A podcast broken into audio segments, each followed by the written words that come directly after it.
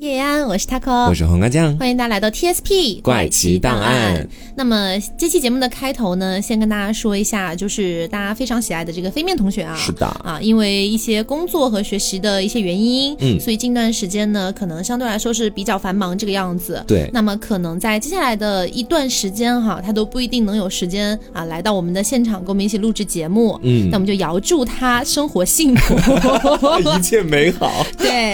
好的。那么今天的这样的一期节目呢，我们是要来聊一聊一个真相寻踪的系列了。嗯，因为像之前我们做的几期，其实反馈都还不错。对，然后呢，也有一些听众来催我们啦，哎，哎说真相寻踪什么时候做呀？是啊哎，这来了来了，对，就是我记得好像是蓝可儿那个案件的时候，啊然后包括南大碎尸案的案件的时候，都有人提到说你们什么时候做一下黑色大丽花呀？对，因为这个案件好像跟兰可儿那个案件还有一些关系在哎，其对，中。细微的小小的关联， 对很很微对妙的连 接，对。但是呢，之前为什么一直没有做哈？嗯是因为我老觉得说黑色大丽花这个案件实在是太古老了。嗯而且太出名了，我就感觉大家就算没有了解过案件经过，肯定也听过这个案件了。嗯对，一九四几年发生的一件事情，对距离现在应该已经有五六十年了嗯，七十年差不多。嗯嗯，， 因为我好像这两天我在搜索那个黑色大丽花相关资料的时候，有看到好像是说黑色大丽花七十周年这样的一个话题，嗯所以我才说出前面的一番 话。好，所以说其实这个案件之前没有选择它的原因，就是因为这个。嗯但是呢，在我们决定要来聊一聊这个案件之后，我们又去做了很多的资料，是才发现居然在这几年翻出了很多很多的能够有新的一些证据去证明黑色大丽花的真正凶手是谁的一些证据出现了。对，其实它已经有很多新的进展了，对只不过可能因为案件太古老，我们一直都不太关注这个样子。嗯，好，那我们今天就先开始聊一下黑色大丽花这整个案件。嗯这个案件呢是发生在一九四七年的时候的。嗯，这个时候呢，是二战刚结束不久，是然后美国的经济开始快速发展的一段时间。嗯那么像这种时间段里面呢，其实大家都会期待一个比较繁荣向上的一个景象。是，但就在一九四七年这一年，在洛杉矶发生了黑色大丽花这个惨案。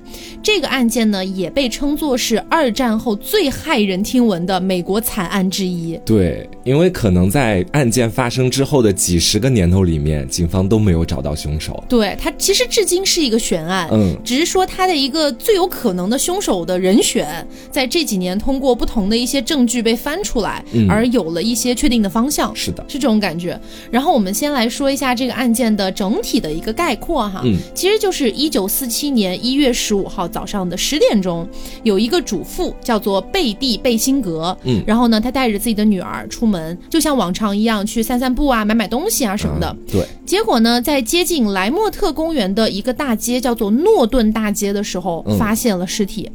这个主妇说呀，一开始她以为那是一个人体模型，结果没想到走近之后发现是尸体，然后她就捂着女儿的眼睛赶紧离开，并且报了警。对，那么警察到达现场之后呢，就发现这是一具白人女性的裸尸，嗯，然后尸体呢是从肚脐的地方被分割成了两部分。拦腰切开的没，错，面部朝上，双臂上举，双腿张开大于六十度。嗯，然后呢，两部分的这个尸体被对正摆放了，中间相隔了五十厘米左右，天哪，也就是说，它那个上半身和下半身的中间隔了五十厘米。就完全被分开了。对，嗯那么经过尸检呢，发现尸体身上有多处受伤的痕迹，死者的头部有内陷式骨折，被人敲了还是什么重物打击了是吗？，对，应该是头部遭受到了某种重击这种感觉。嗯，然后面部有多处的淤伤，下颌骨和咬合肌全部被切断，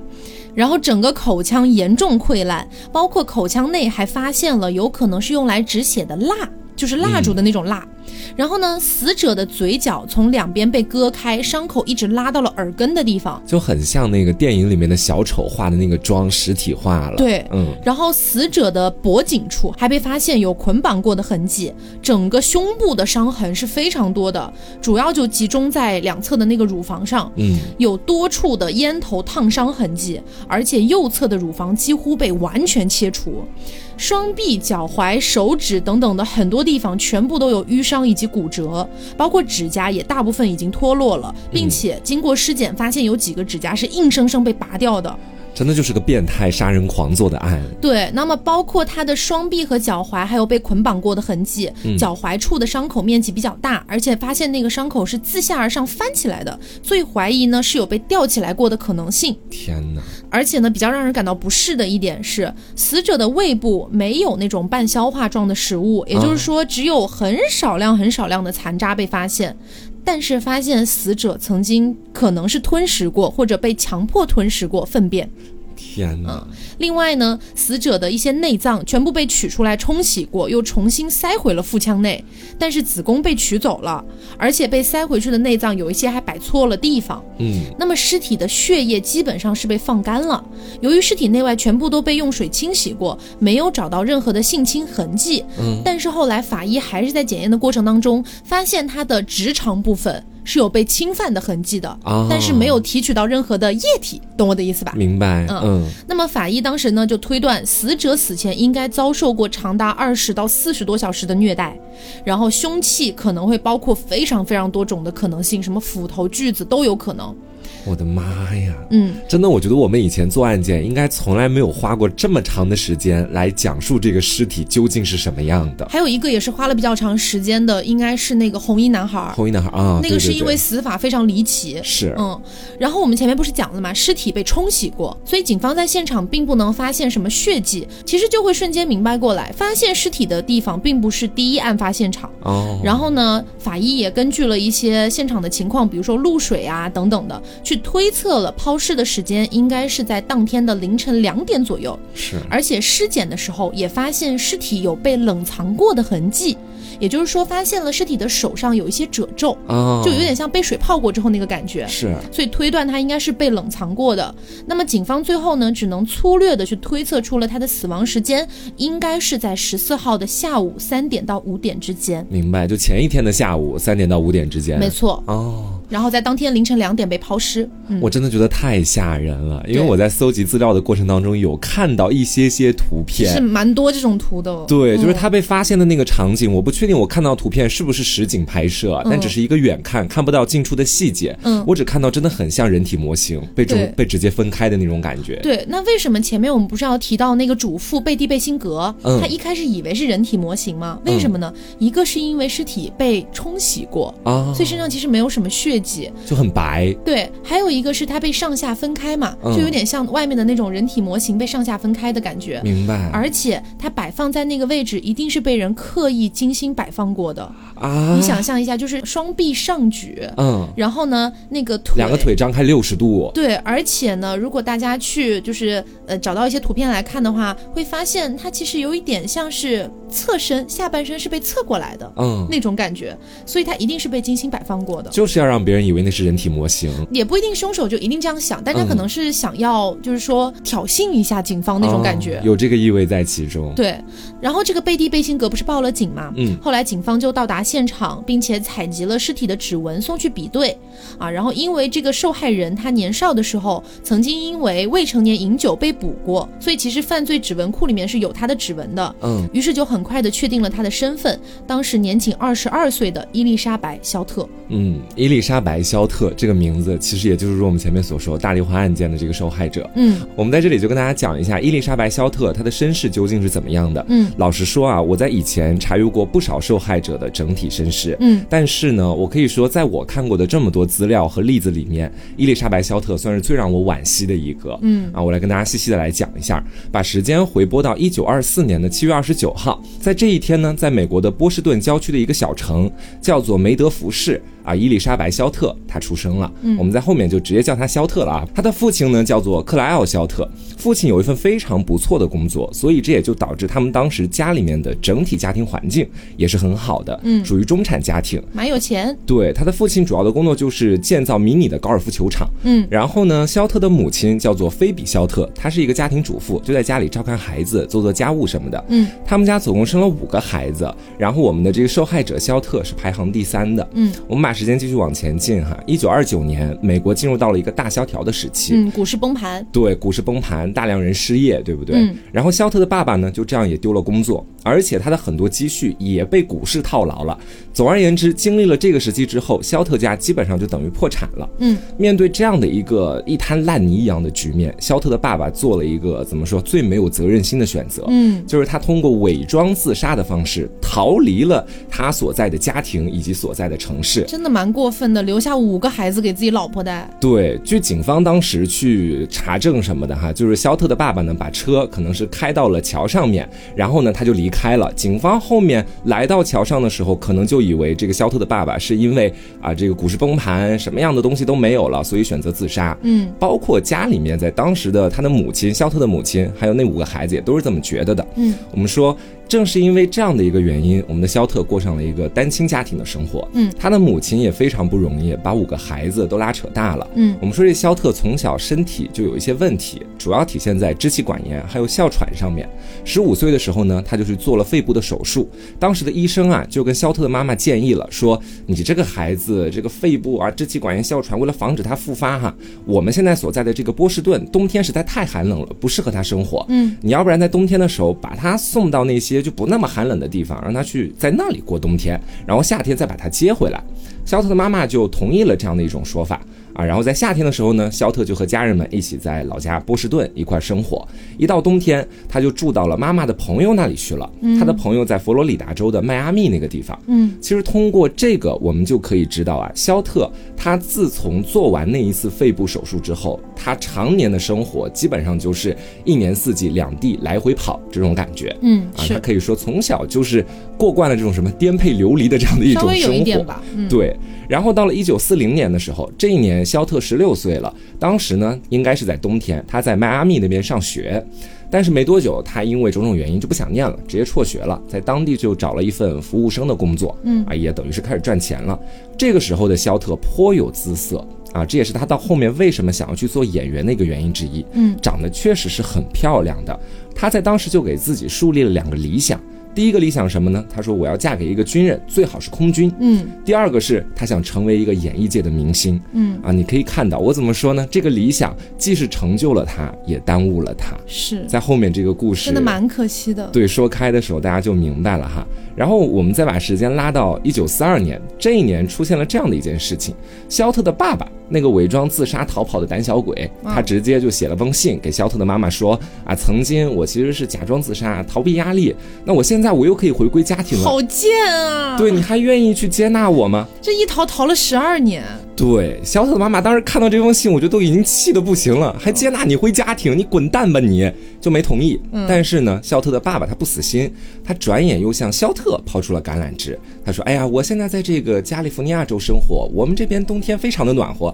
特别适合养病。你要不要到加州来和我一起生活啊？”嗯，肖特当时就动心了。在一九四三年的时候，他就一个人去了加州，投奔十几年都没见过的这个父亲。嗯，但不久之后呢，肖特和他的父亲就闹掰了。对，因为毕竟也很多年没有见了，我觉得对有一些争吵，两个人性格不合，好正常哦。是，而且其实当时关于他们俩为什么闹掰，有种种说法，嗯一种是你这种说法，就是因为两个人很久没见产生矛盾；嗯另外一种说法呢，是源自于我们前面说到的，这肖特有一个理想，大致就是想要跟空军，嗯想要跟军人在一起。到加入那边去呢，他可能就会因为自身长得漂亮而吸引过来不少男人，啊然后再加上一个青春懵懂的年纪，情窦初开也很正常嘛。嗯所以当时可能也会跟一些当地的军人呐、包括是一些其他类型的男人，可能在一块儿有一些纠葛。嗯，这一点被他爸爸发现了，他爸爸就觉得说你天天在家里不做家务，我天天养你，你还天天出去搞男人，啊，就很生气。当时也确实是因为这个事情吵了架。哦总而言之呢，两个人就是完全闹掰了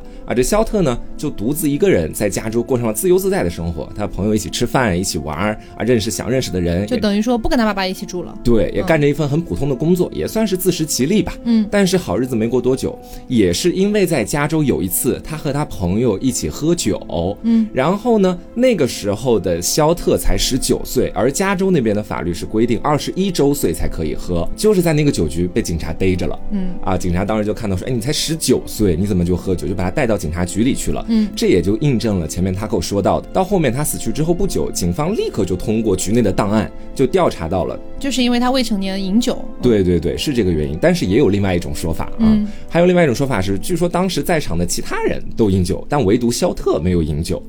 这个的话，其实我觉得都无从考证了嗯我。觉得，我觉得不太可能。哦怎么说呢？就是虽然说美国的法律是二十一岁之后才能饮酒，嗯但是实际上嗯就是还是有很多人是破了这个对提，前饮酒的，呃，对，就赌呗，就赌警察查不到他这种感觉。嗯，是有这种感觉。然后呢，当时其实，在加州那边的警方，他们有想把肖特的爸爸叫过来，跟他说：“你行使你监护人的权利，你把女儿带走。”肖特的爸爸拒绝了。他不想跟自己的女儿再有任何的瓜葛，嗯，所以在之后，这个法院也没办法，包括也碰到了一个特别善良的女警察，就把肖特重新又送回了老家梅德福那边去了。嗯，但是你知道，肖特从小到大基本上都是在大城市之间来回跑的人了，而且已经习惯了自由的那种风格，在老家那个小地方肯定是住不下去的。于是，一转眼到冬天的时候，他又跑到迈阿密去了。嗯，然后在之后啊，我们就要说，在肖特这不长的二十多年的人生里面，他遇到的几个男人。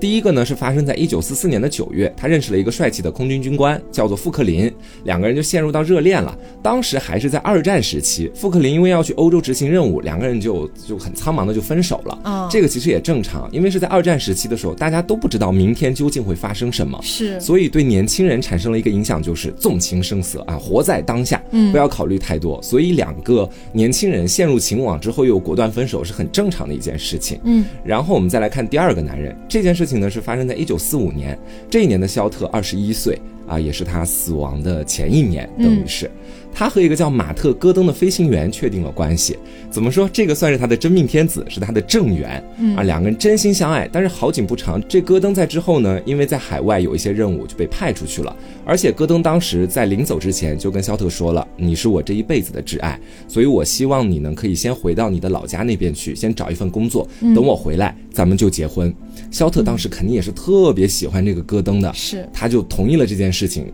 一转眼就回到老家，随便找了份工作，就等戈登回来。但是没等到这样的一个好消息，是因为戈登的母亲当时给肖特发电报了，说戈登因为飞机坠毁死亡了。嗯啊，而且戈登死亡的那个时间，其实距离日本最终投降不到一周的时间了。是就是他在二战即将结束的前一周，不幸的就是离开了人世，然后你就觉得很可惜啊。如果说这个时候戈登回来了，他们结婚了。那以后就不会有黑色大丽花这个案件了，很有可能就没有了。对，而且我真实的是觉得说，人的一生起起伏伏。如果我们来看这个肖特他的一生的话，和戈登的这几年算是顶点，因为在这之后基本上都会是整体下落的一个趋势。嗯，这段爱情对肖特来说是特别刻骨铭心的，包括是在他被杀害之后，警方去检查他曾经寄存在长途汽车总站的一个个人物品，里面就有这个记录戈登死亡的报刊文章。嗯，证明这个肖特就算是在死之前，还是把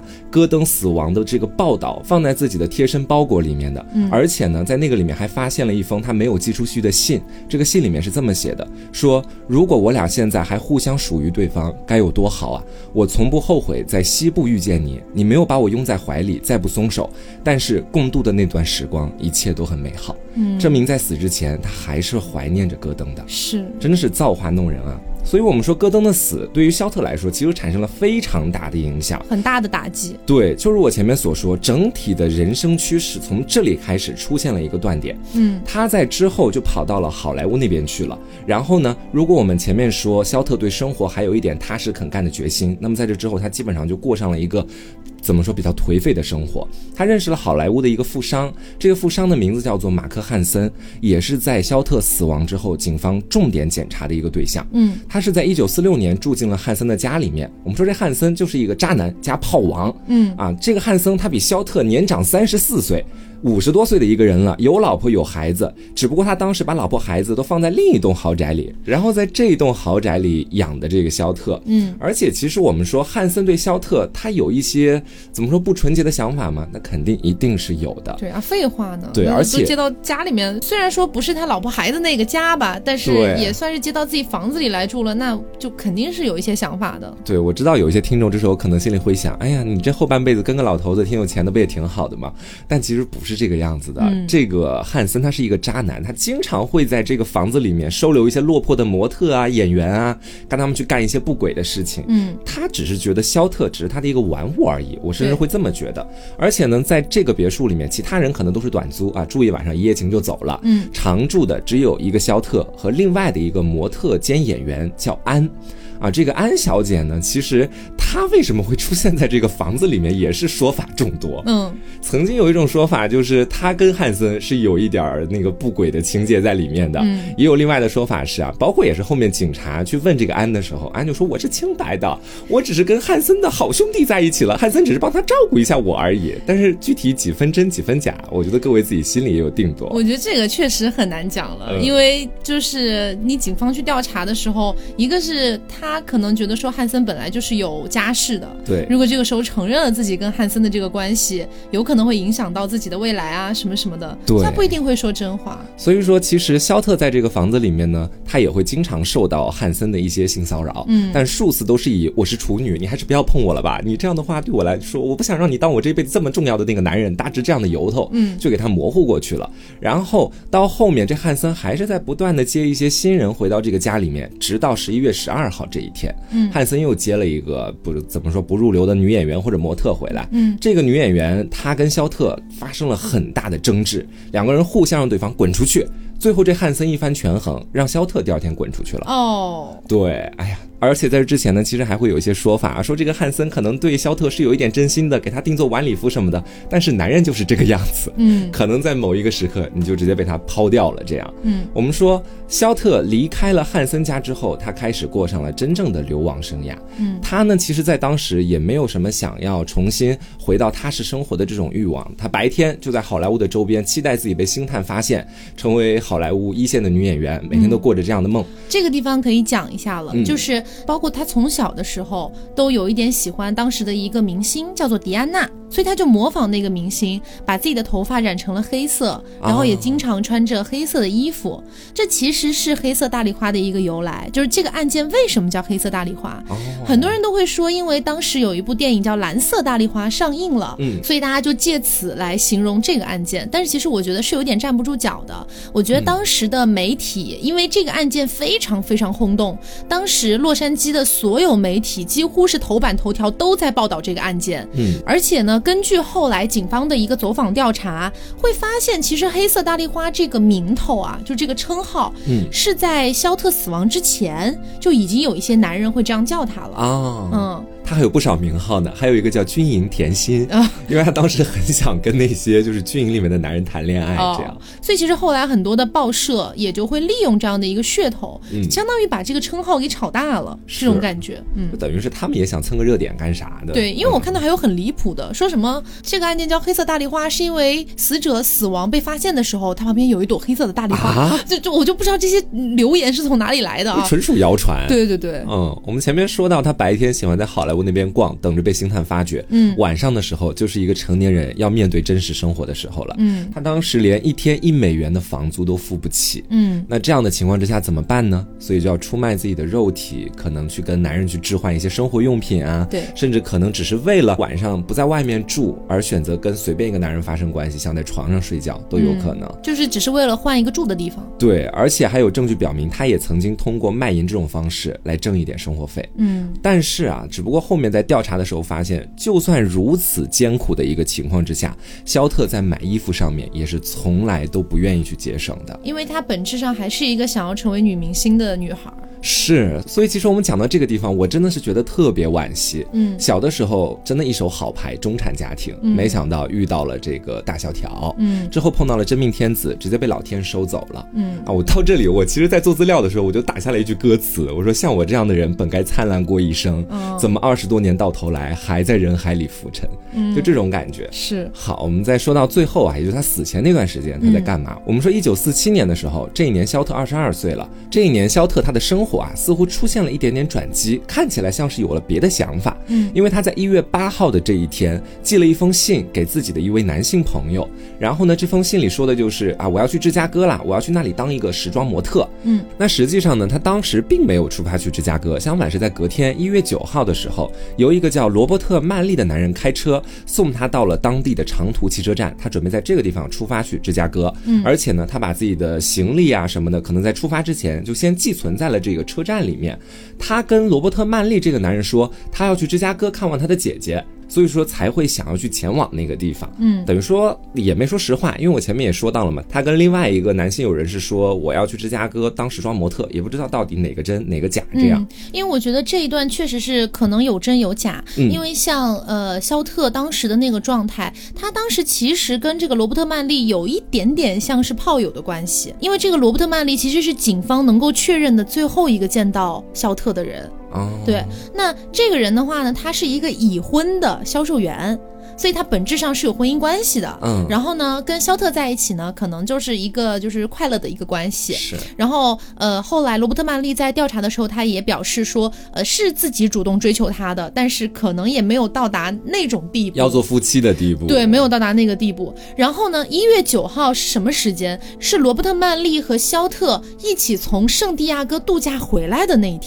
啊，他们俩一起回到了这个地方，回到了洛杉矶。然后呢，这边还有一个说法是说，当时肖特跟罗伯特曼利说的是自己的姐姐要从波士顿过来找他，哦所以呢，把自己送到一个酒店，这个酒店叫做比尔特莫酒店。嗯，然后罗伯特曼利呢就跟警方表达的是，他当时就是开着车把肖特送到了这个比尔特莫酒店的大只门之后，送到酒店了。对，就离啊开了。然后说从此以后再也没有见过肖特，直到肖特的死讯传来。嗯，然后警方呢，当时也是觉得很奇怪呀、说你说的是真的吗？你是最后一个见到他的人，嗯你嫌疑特别大，所以警方就开展了调查，然后就找到了这个比尔特莫酒店的人员，然后这些工作人员也表示，确实在一月九号当天看到过肖特去使用一楼大厅的电话。嗯，也有人说，在距离酒店八百米的一个酒吧看到过肖特，这个地方就是我们说那个塞西尔酒店。蓝可儿的，对，就是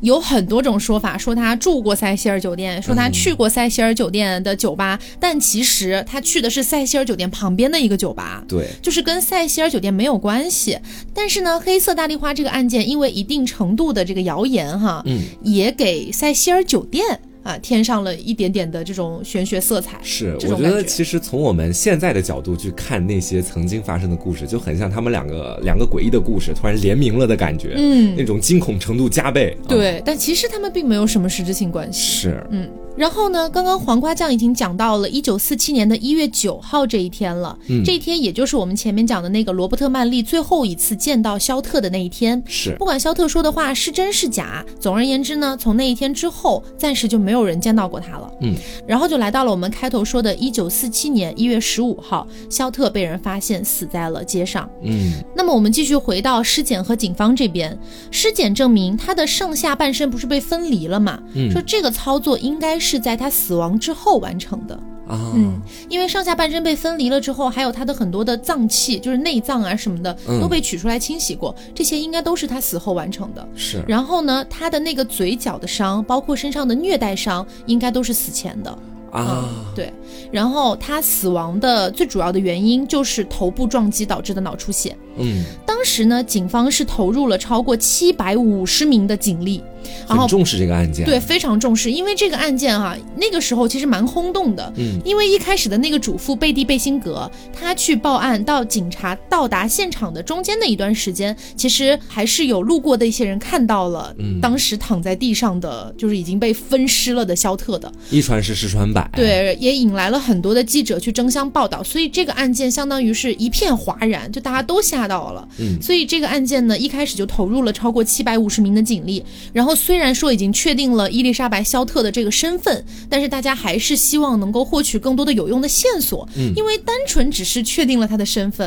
因为你想前面也讲了，他的这个尸体其实是被清洗过的，嗯然后身上并没有发现什么类似于呃精液留下的痕迹之类凶的。手其实很谨慎，对，凶手很谨慎，而且有很强的反侦查意识。对，然后呢，当时就是各种的发传传单，希望大家来提供有用的线索。甚至当时还有一个议员，嗯他悬赏超过一万美金啊那个年代的一万美金其实还蛮很啊多的值了。钱了。，对，说去给到能够提供重要线索的人。嗯，所以说那段时间有超过六十多个人去向警方自首，对说自己是凶手。包括在案件发生的这几年，总共统计下来哈，有传言说已经超过五百多个人想要去自嗯首，说自己就是那个凶手。对，其实当年有那么多人去是呃蛮正常的一件事，嗯，因为那个时候呢，虽然经济有所回暖，但本质上还是二战刚结束的一段时间，嗯所以说呢，可能有很多人看到那个悬赏金了之后。心动了，对，就会觉得说我自己去自首，那是不是能把那个钱换给我的家人？啊，会有这种感觉了。是嗯，但其实呢，那么多人里面没有一个人是真的凶手，但警方依然为了这些人去投入了大量的警力去调查，因每为个你都来排查。，对你来自首，不管怎么样，我还是要调查一番的。嗯，然后呢，时间就来到了一九四七年的一月二十一号这一天了。一月二十一号这一天，洛杉矶先驱报社接到了一个电话，嗯，这个电话里的人说，过几天我会寄一些肖特的个人物品到你们报社，啊，以此来证明我才是真正的凶手。这一看就是真正的凶手会说的话。对，三天之后呢，邮政部门果然发现了一封比较奇怪的信件。嗯，这封信件的封面上用那种剪贴报的方式，就是大家以前看那种刑侦剧嗯可能会看到的，在那个报纸上剪下一些字母或者单词拼凑起来，啊拼成一句话那简种单感需觉。要的单词。对，嗯上面写着这是黑色大丽花的个人物品，以后还会有几封信寄到。然后这些物品里面呢，包含了他的身份证、出生证、他的各种照片，还有一本通讯录。这个其实是我觉得挺重要的一个物件儿。嗯嗯，但是警方却发现哈、整个包裹都用汽油擦拭过，所以发现不了指纹。那后来又陆陆续续的也出现了十几封的信件，应该都是就是凶手寄给多家报社和警方的。但是也有一种说法说，呃，后来专家去检验过，认为只有前三封是真正的凶手寄出的。嗯，但是无论如何啊，在这些不同的信件当中，都只发现了一枚指纹。哦，啊，但这枚指纹哈、没有任何的比对结果，也就是说这枚指纹的主人不在犯罪库里面。哦那不管怎么样，中间不是有一本通讯录嘛？嗯，通讯录当中呢，就有非常非常多人的一些姓名啊、电话什么的。但是警方在调查的时候发现，这本通讯录当中被撕掉了几页。是，然后剩下的还都是一些男性的名字，还有联系方式。对，那虽然说被撕掉了几页，本质上很可疑哈。嗯但是警方还是盘查了一下，仍然留在通讯录上面的七十五名男性，嗯但是一无所获。然后呢，一九四七年一月二十五号，这是肖特的尸体被发现的十天之后了。嗯，在距离他被发现的那个诺顿大街不远的一个小巷子里面，那个垃圾桶里发现了肖特的包和鞋子，啊然后这两个东西呢也都被用那个汽油擦拭过。然后后来警方就把这个包和鞋子拿去给罗伯特曼利看，嗯罗伯特曼利就确认这是他最后一天见到肖特的时候，肖特就穿是的这个穿着，对和使用的东西。啊，也是凶手丢的，肯定。对，又过了几天，一九四七年一月二十八号，凶手呢又寄了一封信给先驱报社，上面写道：“我会在星期三一月二十九号上午十点钟去警局和警察一起找点乐子。这看起来是像要自首的样子，你都直接要进警局了。，对，而且他的署名是“黑色大丽花复仇者”。嗯，这一点也是让人觉得很奇怪，说为什么是复仇者呢？是他真的很恨这个肖特，还是怎么样？这个真的说不清楚。是然后呢，同一时间，洛杉矶的另一家报社也收到了一封信。这封信上面写道：“如果只被判十年，我就会去自首，但是不要尝试抓到我。啊，”但是呢，我们刚刚不是说了，他本来说自己星期三上午十点钟要去自首嘛，嗯，但是到了当天上午，并没有任何人出现在警局。当天其实警局部署了非常多的警力嗯就，等着抓他呢，哎，就等着抓他呢。结果没有人来，然后警察可能就觉得靠，我被耍了。被戏弄了。，对，但是在当天下午的一点钟，先驱报社又收到了一封信，嗯，这封信上面是手写的了，他写道：“我改变主意了，你们不会满足我的要求。大丽花的死是应该的。啊，这也算是个诡计多端的凶手，同时他还在不断的挑衅警方。对，那到目前为止，所有的证据线啊什么的也就到这儿了，嗯就断掉了。就是警方后面依然在继续调查，但是我们只能说，至今他都还没有出现一个就是官方完通报的结果。对，没什么错，的没错，嗯，但是呢，其实警方是确定了二十五个具有高度嫌疑的嫌疑犯的。嗯，然后呢，我们今天从中挑选了五个人，是，这五个人我们来一起跟大家聊一聊，看看大家觉得谁的可能性是最高的。嗯，那我来跟大家说第一个啊，这个人叫做珍妮斯·诺尔顿啊，这个女人呢，她自己说，她曾经亲眼目睹自己的父亲在家里面的这个独立车库里用羊角锤把黑色大丽花打死，嗯，而且这个女生一口咬定，她说父亲和肖特有染，肖特就住在他们车库的一间临时的卧室里，还在那里流产了。她等于是说出了很多看起来令人匪夷所思，并且有突破性的这种线索。嗯，啊，到一九九一年的时候，当地的警方呢就到她家里面去探查这个事情，但最后很遗憾，没有任何值得刑事调查的证据。嗯然后到一九九五年的时候，这个珍妮斯这个女人她写了一本书，叫做《爸爸是黑色大丽花凶手》。嗯啊，到二零零四年的时候，珍妮斯去世了，她的姐姐就对着当时的这个报纸的采访说，她的书就是一本垃圾，甚至都不是真的。但是她自己深信不疑这个事实，只不过这根本就不是事实，因为我和父亲在一块儿住了十六年，我怎么不知道这件事情？嗯啊，等于是说，在当时一开始，因为种种听起来非常吓人的言论而获得了足够的关注，到最后又确定是完完全全清白的。啊，所以他其实有一点蹭热度的感觉。是，而且他说的什么又流产了之类的，我觉得可能是指向当时警方检查出来，没有子宫是对吗？子宫被拿走了，嗯，，对这种感觉。是，那我来说第二个比较可疑的人了，就是罗伯特曼利。嗯，我们前面说到了，警方唯一能够确认的最后一个见到肖特的人就是罗伯特曼利。那一般情况下，在这种案件里面，哈，就是最后一个见到死者的人，他的嫌疑一般来讲都是最大的。嗯，但是呢，我们前面不是讲到了吗？这个罗伯特曼利说了自己，哎呀，我没有，我当天就是把他开车送到了酒店，我就走了，我再也没见过了。于是呢，警方在这个罗伯特曼利的身上进行了两次测谎，然后呢，甚至还给他打了吐真剂，哦就是一种你打了之后，你不管怎么样，你都要说真话的。可是罗伯特曼利都经过了这些测谎的仪式，经过了重重考验，发现他自己是清白的。他没有撒谎。嗯哦，但是很玄学的一个地方在于什么地方呢？是后来啊，到了一九八六年了，就很后来很后来了，嗯，也是一月九号这一天。一月九号是什么日子？你还记得吗？是罗伯特曼利最后一次见到肖特的那一天。对，把他送走的那一天啊，，对，然后一九八六年的一月九号这一天，嗯罗伯特曼利摔死于自家楼梯。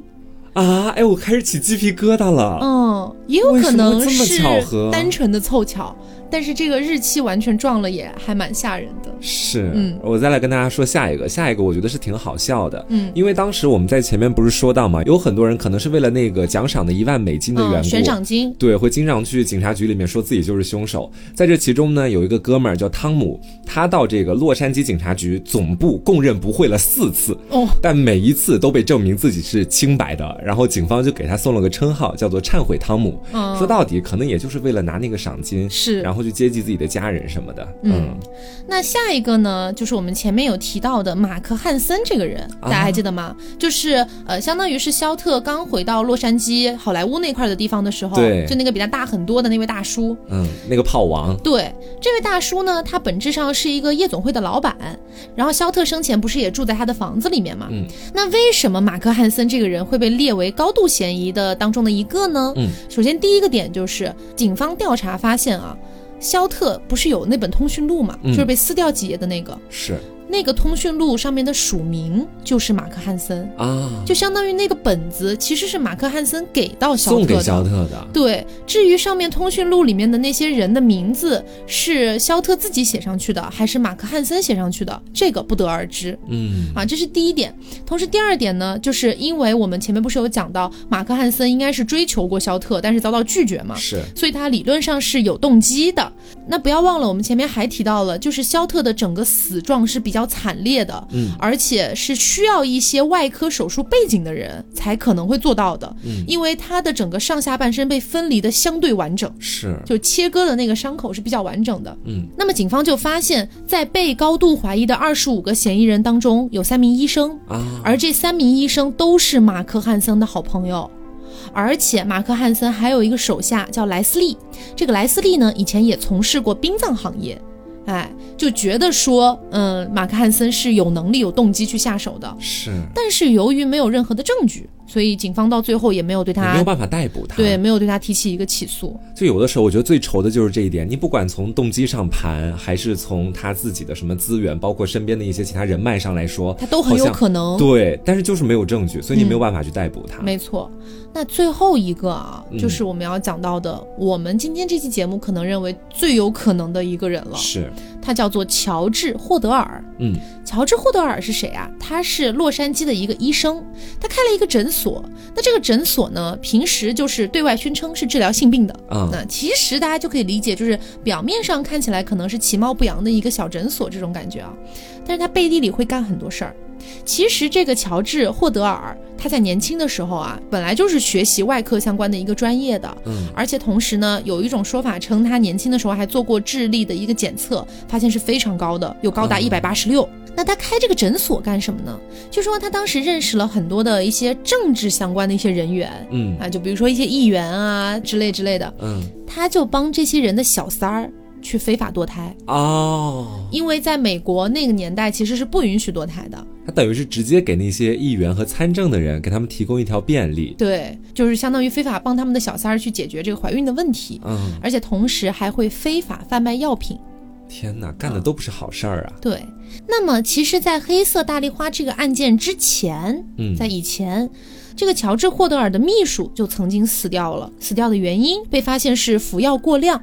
难道是乔治·霍德尔去做这件事情的？有很多的猜测啊啊。有猜测呢是说，呃，因为他不是非法贩卖一些药物嘛，嗯然后被这个秘书发现了，或者秘书要用什么样的方式去威胁他，所以他就把秘书给杀了。哦，嗯，是有这样的一些说法。据说当时警方其实就怀疑过这个乔治，嗯但是呢没有找到任何的证据，所以最后只能作罢了。后来呢，在一九四九年的时候，也就是黑色大丽花案已经发生过了。嗯然后呢，这个乔治的女儿叫做塔马尔，她当时报警了，她就说我父亲性侵了我，并且导致我怀孕了。这么人渣吗？对，同时还声称她自己知道父亲就是黑色大丽花案的凶手。嗯这个地方跟前面的那个说他父亲是凶手的还有一点不一样，嗯，因为肖特当时不是在那个诺顿大街被发现的尸体嘛？是，有证人说，肖特被发现的时候，旁边附近还停着一辆黑色的车子，嗯而这个乔治的车也是黑色的。同时，还有多名证人表示，这个肖特在和那个罗伯特·曼利交往之前，嗯，曾经和乔治也有过男女关系。天哪！而且他那个车停在路边，就让我想到最近看到的一句话吧，说什么杀人狂，对，特别喜欢去回到自己的现场欣赏自己的这个作品。没错，而且很奇怪的一点就是，他女儿不是报警了吗？嗯说我爸爸性侵我，导致我怀孕。但是这件事情最终，乔治居然被无罪释放了。这不就得益于他的那些政治人脉了？应对该，那么从这个时候开始啊，就是有多名证人表示乔治和这个肖特曾经有过男女关系之后，嗯，警方就开始注意到了乔治有点怪呀、啊就是以前发生的这么多事情都跟他有牵连，但是他好像从来没有被定罪还是什么的。于是呢，在一九五零年的二月十五号到三月二十七号，也就是说一个多月的时间里面，警方在乔治的家中安装了窃听器。啊，在窃听器窃听到的内容里面有这些：他承认首先帮人非法堕胎，嗯而且说到了秘书的死并不单纯。啊，嗯，而且还说了一句非常重要的话，他说：“假设是我杀死了肖特，警方也找不到证据了。”他还说了一句：“这是我和警察做过最好的交易。”还有一句：“我还想在检察官那边找找关系呢。天哪！对，，所以这些话就是感觉就完全指向他了嘛。嗯于是呢，警方收集好了资料之后，正准备起诉这个乔治的时候，却发现乔治早一步飞去了菲律宾了。嗯而且他飞去菲律宾之后，警方发现有很多关于黑色大丽花的这个证物都不翼而飞了，被他带走了。不知道啊，就至今都不知道，警方也解释不清楚那些证物是怎么样丢失的。乔治这个人，他直到四十年之后才回到美国来继续生活。天，他一九九九年在旧金山过世了。嗯，那你这个时候就会觉得很奇怪啊！如果说你真的没有做什么事的话，你为什么要突如其来的飞到菲律宾去，然后在菲律宾过了四十年？才嗯还回不来是想要美国逃脱法律的制裁？对，那但是单纯是这样子的话，可能还不足以定他的罪啊。嗯我们来看一下在最近发生的事情。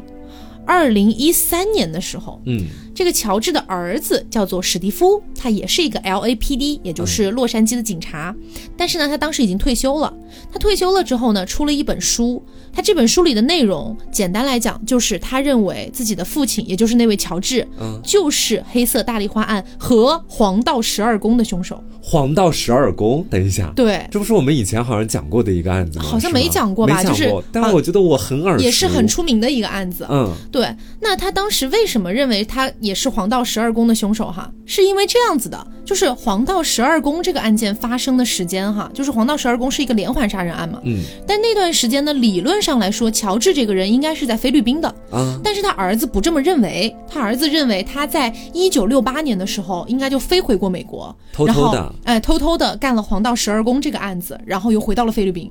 天哪，对，反正他儿子是这么认为的。而且呢，黄道十二宫的这个案子和黑色大丽花是有一点相似的地方的，就是他跟警方去沟通的时候，也会利用那种剪贴报的方式，而且也会用很挑衅的语气去跟警方说话。我的妈呀！所以这个地方呢，就完全见仁见智了啊，就说不嗯是清楚。但是我们继续来看啊，就是乔治的这个儿子，他还发出了一张照片。嗯，这个照片呢，他说是在他爸爸珍藏的相册里面的一张照片。嗯这张照片呢，非常非常的像肖特。啊。那就是坐实了他的爸爸曾经和肖特不管是什么关系，总而言之见过一定面，认识，对，对甚至还一起拍了照片。对，而且那张照片我看到了，大家感兴趣也可以去搜来看一下。我只能说，我不知道那张照片是在肖特睡着的时候拍的，还是在他死去的时候拍的，啊，因为是闭着眼睛的，哦然后？呢看不出来是生还是死。天，对，这种感觉哈。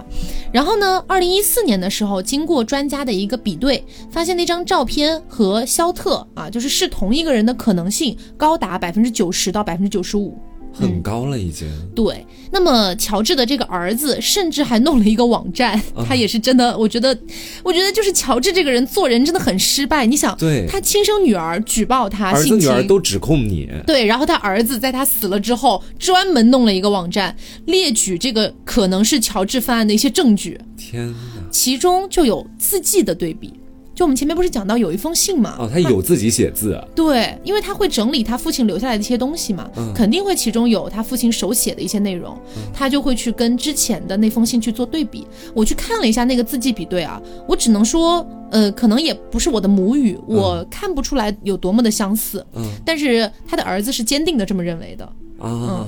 后来还发生了一件事情，是在二零一八年，嗯真的离现在很近，三年前，对，二零一八年七月份，美国印第安纳州有一个女生叫做山迪尼可，嗯她在收拾她母亲的遗物的时候，发现自己的祖父留下来的一封信。啊，她的祖父呢叫做 W 格伦马丁。这封信呢，其实是一个亲笔的，相当于呃保命符、垂死宣言那种感觉。嗯原来呢，她的这个祖父曾经就是 LAPD 的一名卧底探员，嗯专门就是去调查贪污腐败的官员的。嗯所以呢，因为他这份工作会接触到非常非常多的机密嘛，也有可能会得罪一些人际嗯所关以系一定啊。要保密是吗？，对对，保密性很高，而且危险性也很高。嗯，就万一被谁发现了他是卧底，他可能直就接凉完了。蛋啊！对，就是是这样子。所以说，他的祖父就非常担心自己家人的安危，于是就写下了这封信。嗯这封信的开头写道：“如果我的女儿受到任何伤害，我都会立刻公开这封信的内容。嗯”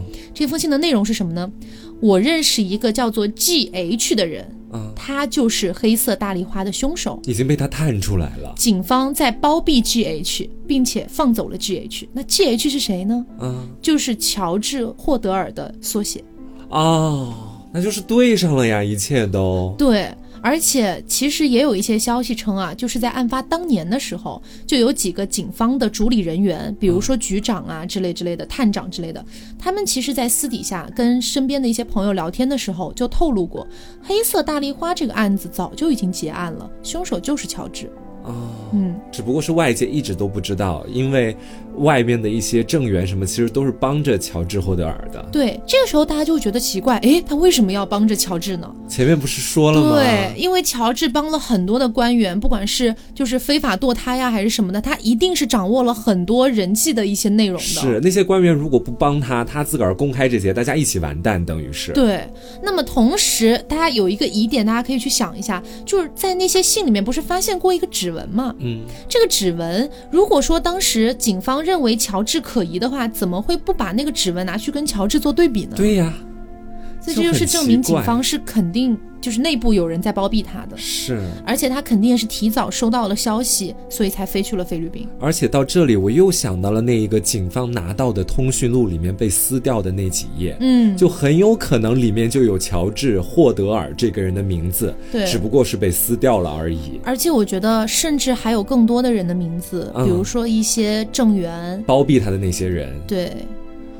哇，我觉得这个案件现在听起来的话，不像是做南大碎尸案的那一期，觉得没有着落。相反，我做到这里，结合一些比较有力的证据，我甚至觉得，甚至就从我这里可以断定，乔治·霍德尔就是那个凶手，只不嗯过他已经死了。对，而且我觉得就是可能也时过境迁太多年了。嗯如果说现在洛杉矶警方真的要重新披露这件事情，那你只能说是当年警方办案的一个就是问题，对就是因为你们贪污腐败才引发出来的这个案件，而且这个案件太出名了。是，我觉得可能啊、我猜测啊，单纯是我猜测，可能就是现在的美国警方就认为说，那就让它成为一个悬案吧，啊、就可以了。永远不要去证明我们自己的无能。嗯嗯，这种感觉，是。所以其实黑色大丽花这个案件，让人真的觉得蛮可惜、蛮可怜的耶。对，就我们后半段可能都是在跟着 Taco 一起做理性分析，嗯但是前面我们去讲肖特的这一生的时候，嗯，你就忽然发现，这二十多年里面，或许他也真的去经历了很多东西，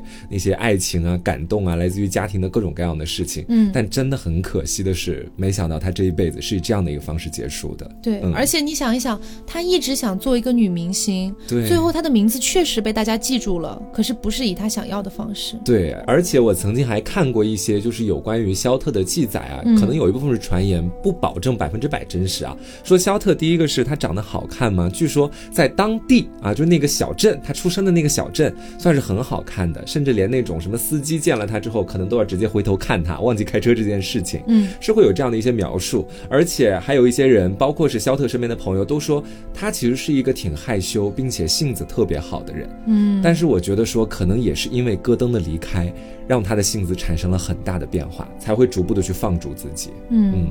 就是整个案件做完了之后，我就真的只有两个字，就觉得好遗，呃，三个字，觉得好遗憾。是就是如果说那个戈登没有死，他们应该会过很幸福的生活。对，当然，如果说他真的跟戈登一起过了一个很幸福的生活，我觉得黑色大丽花这个案件还是有可能会发生。对，因就为是那个凶手那份对恶是在的，对对对，嗯，唉，就只能说，一声叹息，嗯，没错。嗯好，那今天的真相寻踪差不多就是做到这里，也希望大家能够喜欢今天这期节目。嗯，其实这个案件做完之后，哎呀，我觉得我得缓缓。对我也是，我今天发了条朋友圈，我觉得自己就是很需要在心灵上面去想一想，去抿一抿，慢慢去释放这种情绪。不知道大家有没有哈？嗯，好，那么今天的节目差不多就是到这里了。嗯那我是 Taco，我是黄瓜酱。嗯，那我们下周再见，拜拜拜